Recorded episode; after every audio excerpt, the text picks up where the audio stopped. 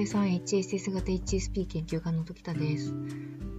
ですね、メールいただいたので、なんか最近すごく聞かれるんですけど、HSE と HSS 型 HSP 違うんですかってやつですね。これめっちゃ発信してる人がいるんじゃないですか。私同業他社っていうか HSS 型 HSP とか HSE について発信してる人たちをほとんど見かけないっていうか、見ないようにしてるっていうのが正解なんですけど、見ると何それ違うんだけどみたいな風な気持ちになってしまったりとかですね、ちょっとざわざわしてしまうので、なるべく見ないようにしてるんですね。で、 HSS 型 HSP が刺激追求型内向的 HSP って書いてあるんですかね。そういうところってメールくださった方がいらっしゃって、そのメールを元に今ちょっと話してるんですけれども、って感じです。ちょっと違わない？違いますよ、これ。HSP は内向的 HSP なの？違いますよ、これ。HSE が外向的 HSP？ なんかこれもちょっと違うと思うんだけどな。HSS 型 HSP は刺激追求型内向的 HSP っていう解説になってるんですかね。違うと思います。HSS 型 HSP が刺激追求型外向的 HSP なんですか？これはね、分類目にしたらわけわかんなくなると思います。なんかちょっと、これね、歴史的な時間背景的な差があるんです。なので、そこの部分をきちんと了解していないとというか、なんでしょう。どういう発信なのこれ。なんか自分のブログとかホームページとか記事の中で整合性を取るために、HSS 型 HSPと HSS 型 HSP を分けてるのかなっていう感じがしてしまうんですけれども、 HSP っていうのはそもそも内向型と外向型を含んでるわけですよ。刺激追求型と刺激追求型でない人を含んでいる HSP なんですねのが HSP っていう概念なので、 HSP っていう大きい分割の中に刺激追求型の人たちがいるよね、 HSS 型 HSP がいるよねって言った人たちがいるのと、外交的な HSP がいるよね、 HSE 型の HSP がいるよねって言った人がいるんですね。それはどちらもアメリカ人なわけですけれども、アメリカ人の研究者なわけですけれども、と同時に HSP イコール内向型ですよって言った研究者もいるんですよ。そこがですね、すごく入り組んでいて、もうどれが正解かちょっと正直わからない感じにはなってるんですけれども、だから自分をどこに分割するかっていうことを考え始めたら、間違いないのはHSP ですっていうところはおそらく間違いがない。 HSP の人はですよ、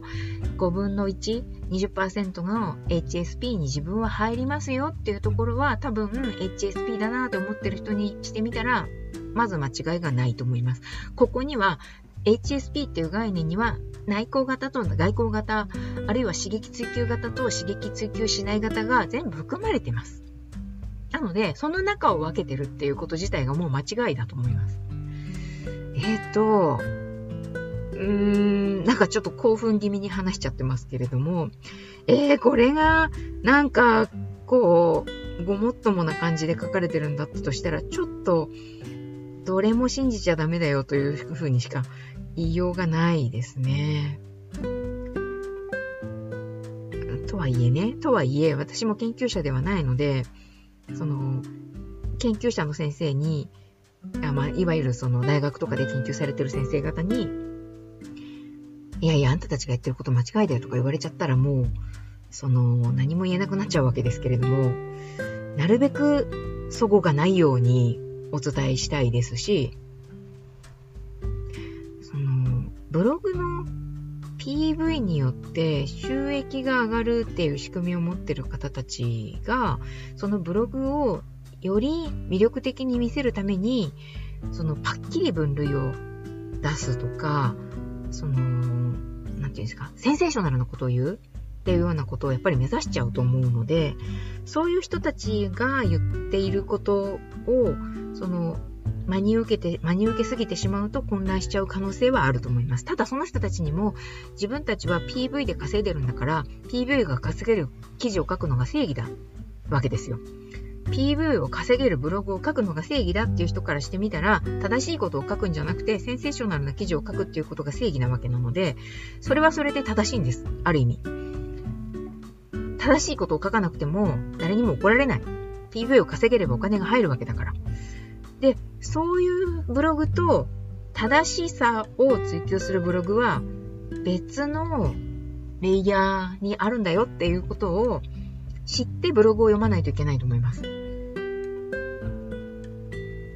まあ、いいじゃん、自分 HSP でも HSE でも HSS 型 HSP でも HSS 型 HSE でも、これなんかよくわかんない HSS 型 HSE っていう言葉自体がもう何それっていう感じなんですけど、まあ、どれでもいいじゃん、生きやすさを追求できればみたいな風にこう実利を求めるっていうようなことであれば、この分類に翻弄されることはないのかなというふうに思いますので、どちらかというと私はそのスタンスですね。生きやすさが追求できれば一番自分にピンとくるカテゴリー分けっていうのを自分これだなっていうふうに理解すればいい。なんかちょっと最近このメールをくださった方が書かれてた一言に代表されているような感覚っていうのがあって、ファッション HSP っていう言葉が書いてあるんですね。これすごくないですか？ファッション HSP ってまさに流行り HSP が流行りで、誰も彼もが私 HSP ですっていうふうに告白して、なんでしょうね、 HSP であることを売りにするような時期があったし、多分またそれは続いてると思うんですけど、それはそれでね HSP が流行するっていうか知れ渡るっていう意味では悪くない兆候かなというふうにも思います。とはいえこういうふうに混乱して翻弄されてしまうっていうのは本望ではないと思うので、私の思っている概念は5分の1、人口の5分の1は HSP、 その中に HSS 型刺激追求型っていうハイセンセーションシーキングっていうタイプっていうか特性を持ち合わせている HSP の人もいるし、ハイセンセーションシーキングしてないただ、ノン HSS の HSP の人たちもいるわけですよ。とどうかぶってるかわからないけど、外交型内向型っていう概念があるわけですね。E と I なわけですけれども、 E 外交型を持ってる人もいれば I 内向型を持ってる人がいて、I 内向型がいわゆる HSP の概念にちょっとなんていうの、イメージ的に近いけれども、そのイメージ的に HSP を表している内向型っていうタイプの中にあれ E の人もいるよっていう、外向型の人もいるよっていう風に分類するのが HSS 型 HSP と HSS 型でない HSP を分けるっていう考え方なわけです。なのでこの分類の中で最もおかしいのは、理にかなってないし、もう何言ってんのっていう感じになるのが HSS 型 HSE ってやつです。こんなん多分ない。誰か言ってんのかな、これないと思いますよ。すいません、なんか断言はできませんけれども、おかしいよねっていう話なので、もう惑わされない。HSP でHSE かもって思ってもいいし HSS 型かもって思ってもいいので、自分の思いたいように思えばいいかなというふうに思います。はい、答えになってるといいんですけど。では今日のところはこの辺で失礼します。